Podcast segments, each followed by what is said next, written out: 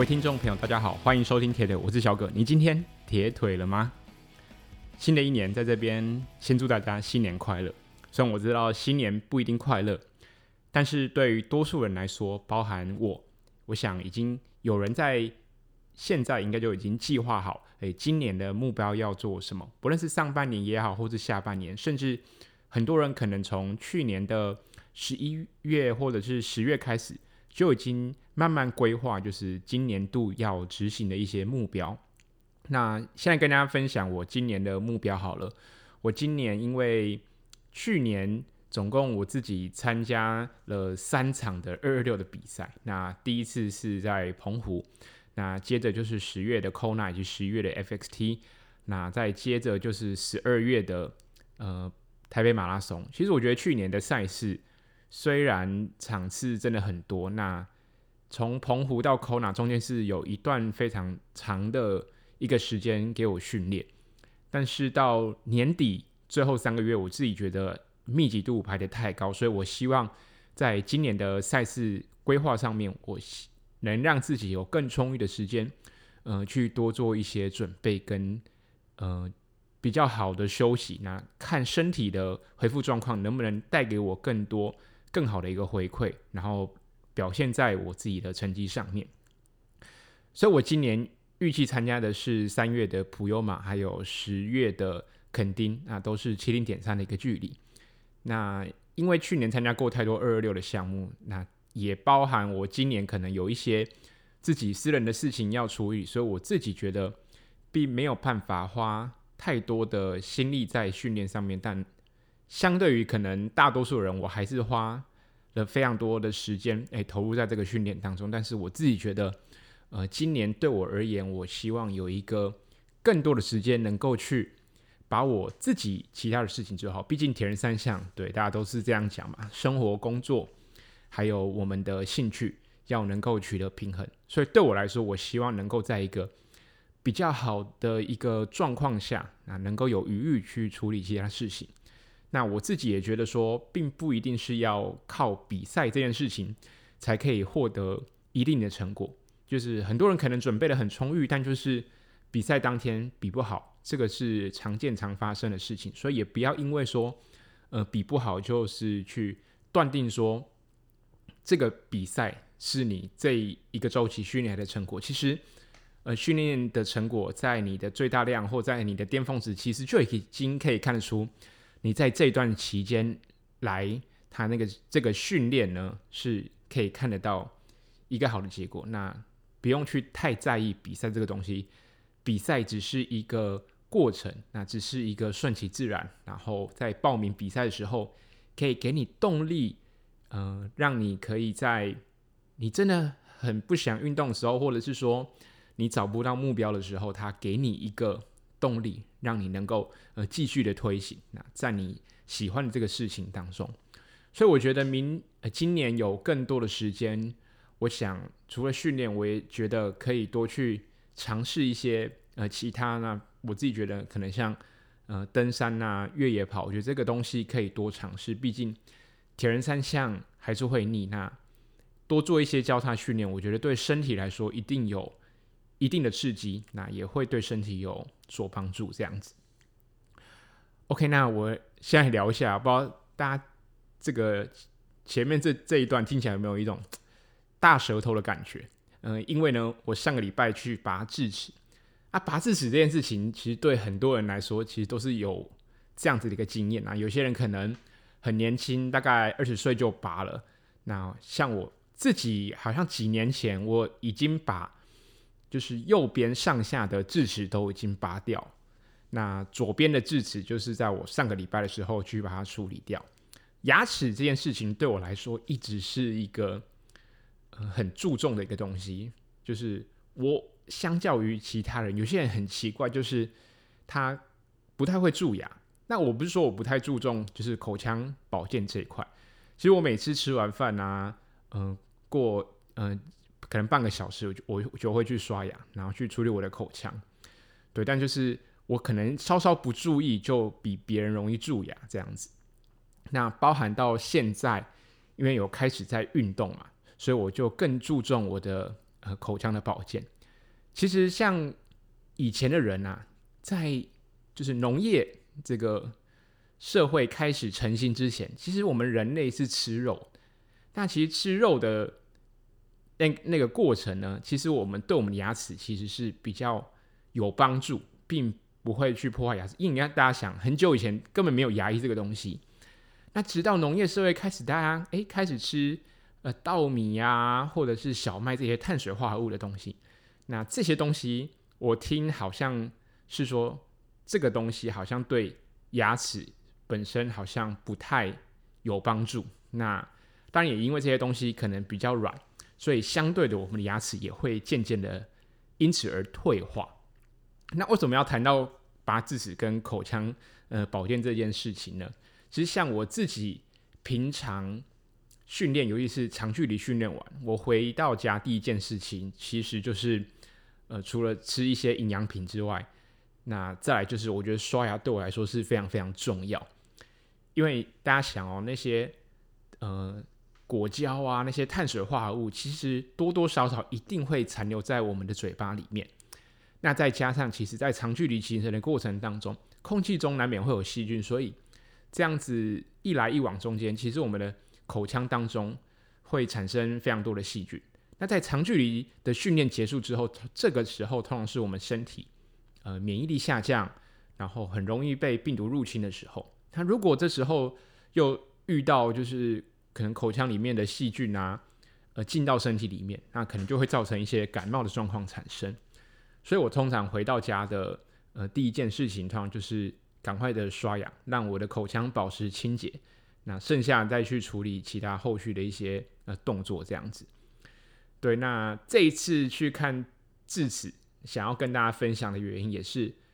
呃，我每半年就会去看一次牙医，因为刚刚提到我对我自己的牙齿保健算是蛮重视。那每次去看他，医生就说：“哎、建议你这个智齿还是拔掉比较好。”对，那当然我知道有些人他可能不需要拔智齿，就是有些人他智齿就是可能长得比较正，又或者是说他并没有呃露出他的牙龈出来，就不会影响到整个其他牙齿的一个发展。那这些人或许就是。可能不需要去拔智齿。那像我，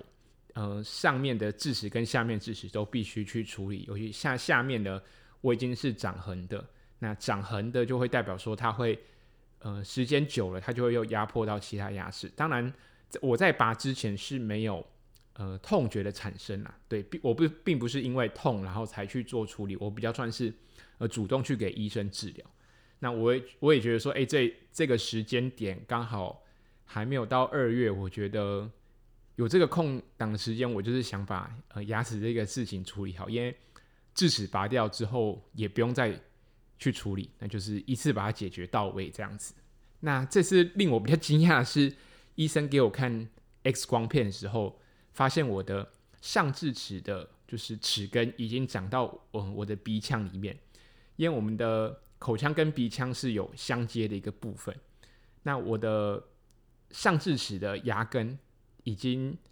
穿到我的鼻腔里面，依然像我们可能训练量比较大，或者是像诶、自由潜水、心肺耐力比较好的一些选手，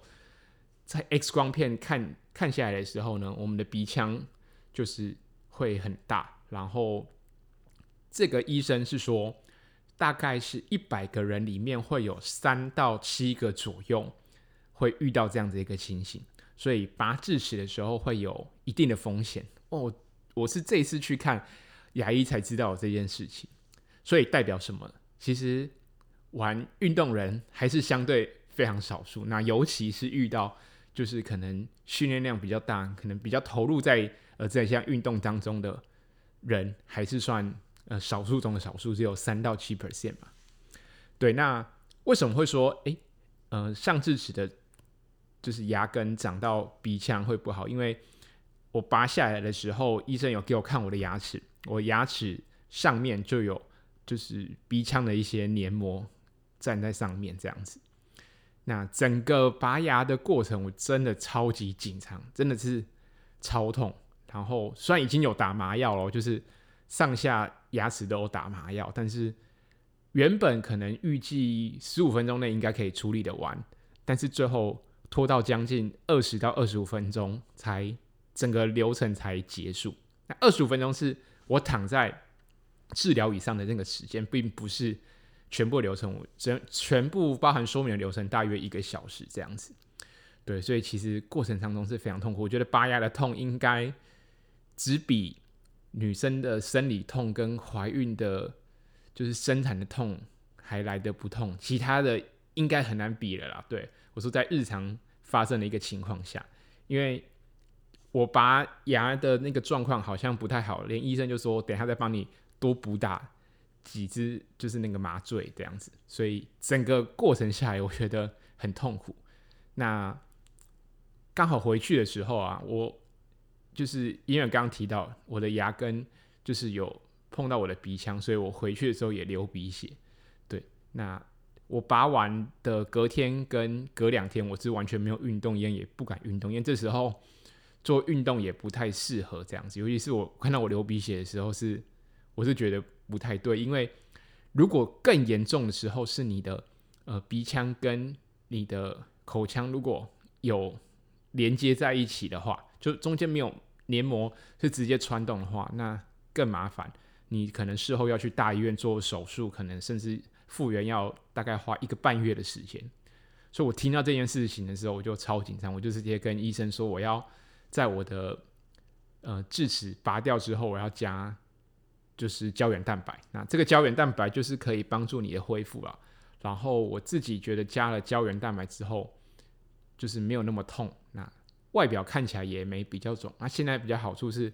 虽然可能户外不用戴口罩，但是大家都还是很维持很好的习惯嘛，所以戴口罩也看不出来就是脸肿的一个这个部分这样子。那这个呃分享呢，就是希望给听众朋友，如果你是医生判定你可能需要拔智齿的，那我会建议你们还是可以呃早点去拔。那尤其你也可以顺便看看你的 X 光片，你的鼻腔呢。是不是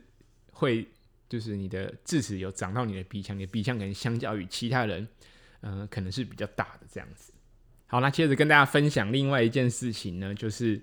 我上个星期有去参加就是 Podcaster 的一个分享会。不过这个 Podcaster 呢比较特别，我们是超级小众，就 Podcast 里面大家可能点进去，有发现哇，有财经啊，有聊生活的，还有聊可能说故事一大堆，但是。呃，上个礼拜呢，呃，邀约人是《Hito 大联盟》的主持人 Adam，他就邀请所有就是在呃运动 Podcast 有主持节目的人，就是可能齐聚一堂来做一些呃分享会。当然不是每一个节目的人都到了，不过但哎在场应该有十几位，我真的觉得是一个非常非常特别的一个经验。对，那。有什么频道呢？包含呃立季风啊，还有 Juicy Basket Double Pump for Three，然后志祥他们的 Try to Go，还有跑步不要停，奎哥有趣啊，还有小人物上篮，还有瓦瓦甘达，还有大叔野球五四三，还有你是欠摔吗？跟三档一码，那三档一码就是聊呃美式足球的一个节目这样子。那包含里面有很多前辈，嗯，不论是 Adam 啊，或是 Hans，他们其实。早在二零二零年，二零二零大多是 Podcast 就是爆发的一年。那他们早在这个时间点以前就开始创立的 Podcast 这个节目，就是他们有自己的一个节目跟自己的频道这样子。那其实我自己个人，虽然我是一个属于运动类的 Podcast，但其实我自己平常比较少听运动类的节目啦。对，毕竟我觉得。嗯、我自己比较还是常听，可能排行榜上股癌呀、啊、百灵果，可能偶尔会看，因为他们呃集数太多了啦。对，那我可以听 podcast 的时间也相对没有那么多。我自己比较爱财经类的东西，然后一些访谈啊、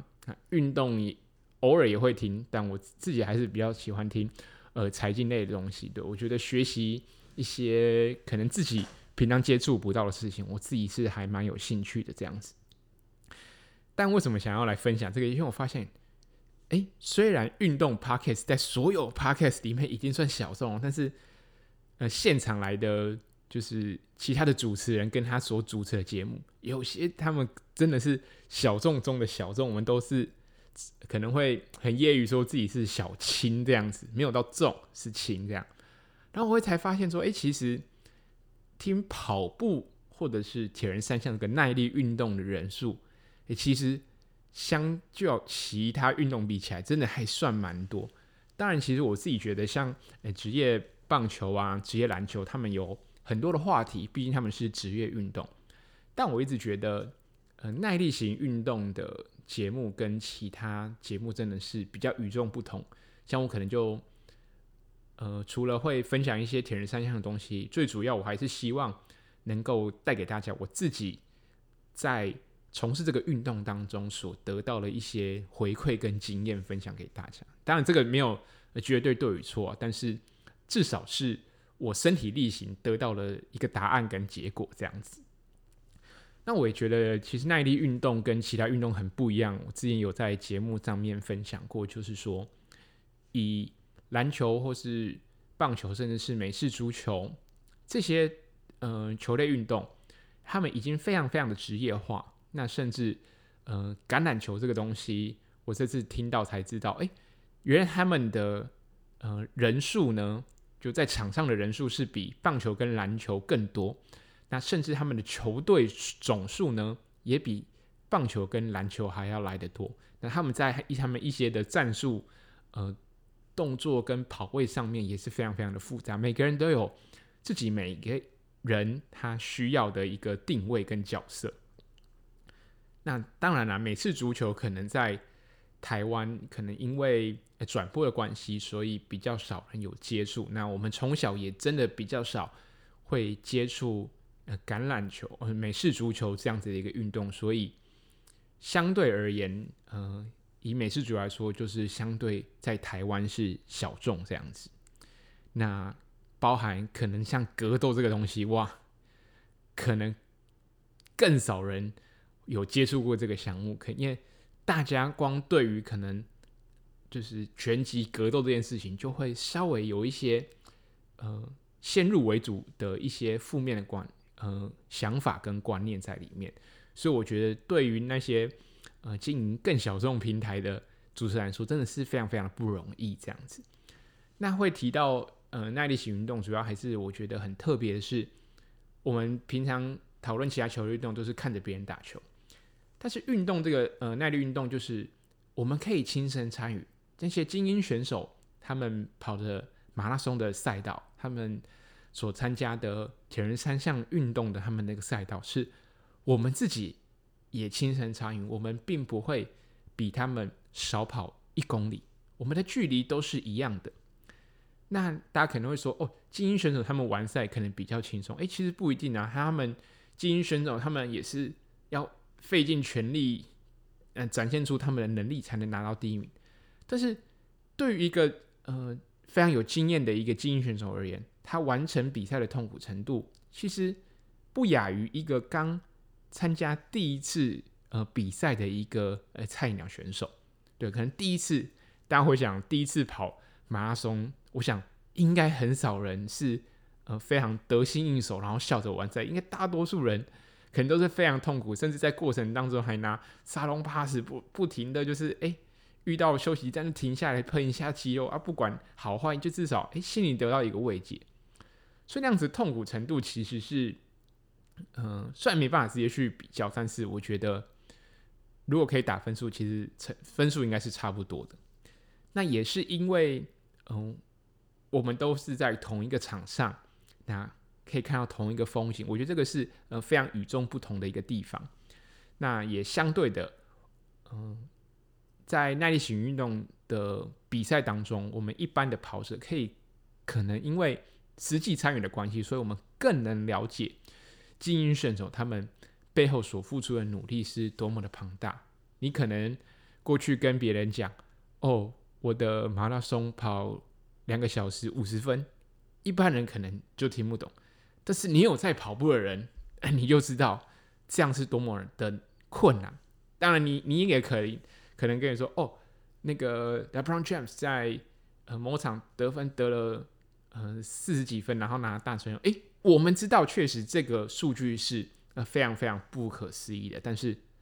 我们没有办法更贴切去了解到底这个数据它背后所付出的努力是怎么得来。但是耐力型运动，别人可能讲他的成绩，你就可以知道说，哇，他付出的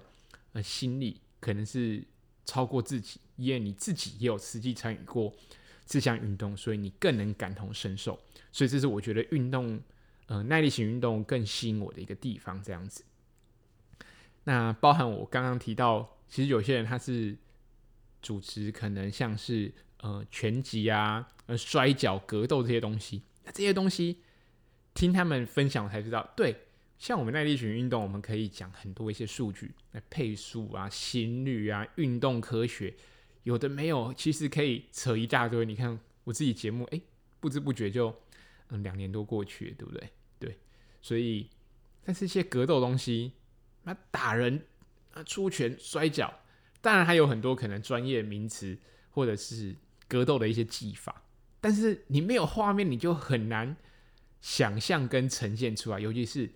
对可能还没有接触过这项运动来说，可能是更 hardcore 的。对，所以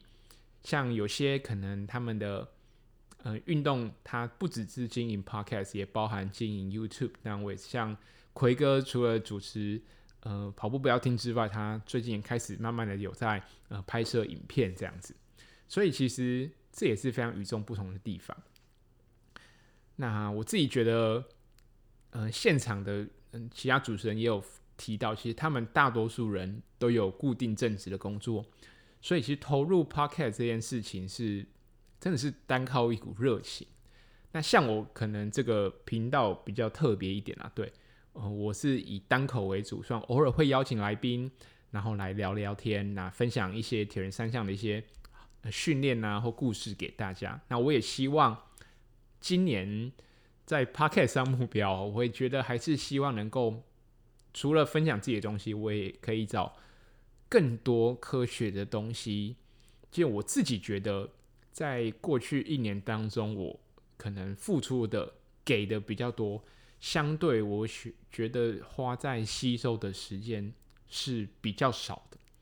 所以，我我觉得做这个 Podcast 还是希望能够把更多好。料带给大家，那这个好料呢，也是需要多花时间去吸收、内化，然后消化，然后分享给大家。那当然，这个东西可能很多，可能运动科学的东西，大家不一定用得到，或者是很贴近我们的生活，但至少我们了解，那也可以知道说，诶，到底呃，精英选手或者是呃，现在。大多数人流行什么样的一个训练方法？诶，分享给大家知道，其实我觉得也没有不好。这样，那关于 Podcast，我自己觉得，其实 Podcast 就跟跑步、耐力运动其实是一样的。其实做这件事情，刚提到是靠热情。那尤其，平不论是不是 Podcast，包含你可能做自媒体这个东西，我觉得就就是靠。呃，热情，但除了热情之外，我觉得对自己的纪律也很重要。因为其实这种东西真的没有人去呃威胁你，或者是告诉你说，哦，你一定要每周都更新哦，你可能一周至少要更新一次。其实真的这个东西是完全完全呃没有人去约束，这个不是工作，除非你的工作可能是 YouTube 剪辑师，你是配乐师，你必须在呃一定的呃时间之内可以、完成。呃，你的老板啊，或者是你的客人，嗯、呃，交给你的一些东西，你要把它做出一个成果来。但是做自媒体真的就是你必须要想办法呃生出东西，那也会遇到可能你不知道分享什么，就或者是说你可能最近真的真的很忙，你遇到工作量非常大啊，再加上训练量非常大的时候，你这时候你就会把。Podcast 这件事情可能摆在先后顺序，你就会把它排到后面。那你可能有时候一懒一怠惰，你可能就没有更新。那久而久之，可能听众也会渐渐的疏离你。所以我自己觉得，有时候做自媒体，像现在不论是做什么样的自媒体，真的还是要有一定的纪律，那要求自己、强迫自己这件事情，我觉得还是很重要的。就像每次训练也不一定是真的很喜欢啊。你今天遇到下雨天，你就是不想运动。你今天可能工作太忙，家里有很多事情要处理，你就会找一个理由，就可能呃放弃掉了一次的训练。那当然，放弃掉一次其实也没什么，但久而久之，如果它变成习惯的话，可能就会变得比较没有那么好。所以我自己觉得，其实从录 Podcast 到现在，刚开始我到现在，包含现在，我自己也不太敢听自己的声音。我只是说，就是我没办法再跟其他人在一个可能车上听我自己的节目，会觉得靠，好还是没办法接受这件事情。但是自己觉得在表达上面是还算稍微有进步。所以过去我觉得做 Podcast 是很难的一件事情，那到现在。我可能想到什么，我就可以能跟大家做呃分享，所以我觉得过去而言，对我来说像是不简单的事，你做久了就会变简单。那相同的简单的事情，其实你做久了就不简单。不论是你做自媒体，或者是你在从事你有兴趣的这件事情，或者是你跟跑步、铁人三项训练，其实都是这样。你过去可能觉得跑步好难呐，啊，跑一下就累了，哎，但是你跑久了之后，你会觉得哇，跑步好简单啊，甚至变成我们可能生活之余调剂身心的一个活动。但是久而久了，会发现哇，简单的事情要把它一直做下去，是真的不简单。所以你会问我自己，偶尔也会问自己说，哎，到底 Podcast 要做到什么时候？才会结束。其实我自己也没有一个很明确的答案，或者是对，没有一个据点，我还找不到呃一个结束的理由。对，所以目前来说，我还是会呃继续做下去。好，那节目的最后呢，还是嗯、想跟大家，因为上次有一个听众私讯我了，他问我是说，到底可能因为。赛季快到了嘛，有些人可能要想要买防寒衣，他问我要买哪一种款式的，对，到底有袖好无袖好？那你的嗯裤子呢，就是下摆呢，你要是长的好还是短的好？那我自己觉得，因为我当初买 Blue Seventeen，我是在就是一个铁人三项用品店买的嘛，好像米样运动买的，对，那那时候的款式其实我也没有多想，我就觉得哎。长袖的好像不错，然后短裤就是它的下摆是短的，它大概到就是膝盖，就是短裤，那很好穿脱这样子。那我自己觉得是说，嗯、如果以你只穿就是这个防寒衣，你大多数的时间呢是在台湾比赛，那我自己觉得会，我可能会比较考虑穿可能长裤，然后无袖的一个防寒衣。相对会比较好，因为大多数人可能是会穿防衣，还是希望它的浮力够，而不是保暖这件事情啊。所以我还是嗯给这位就是听众朋友是建议说，你还是选择呃呃长裤的，就虽然它可能比较难穿脱，但至少它的浮力是比较够。那我会选择可能短袖的部分，是因为如果你可能是女生。或者是你游泳的，嗯、游泳而游泳对你而言可能并不是那么擅长，然后你的呃上肢的肌群没有那么够力的时候，又或者是说，呃，你平常训练也比较少穿防寒衣，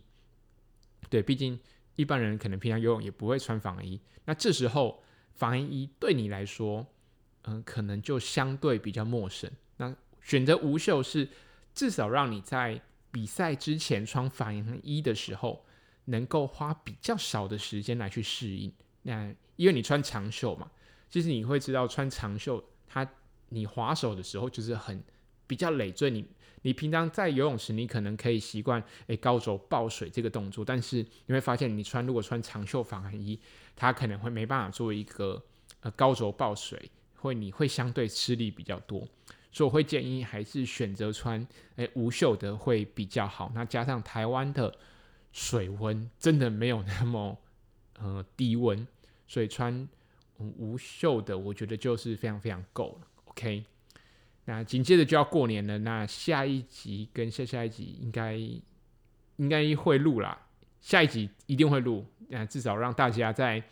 呃春节过年期间通勤的时候能够点播我的 Podcast。OK，那也希望嗯、我的连接栏以后我的赞助连接，也希望大家。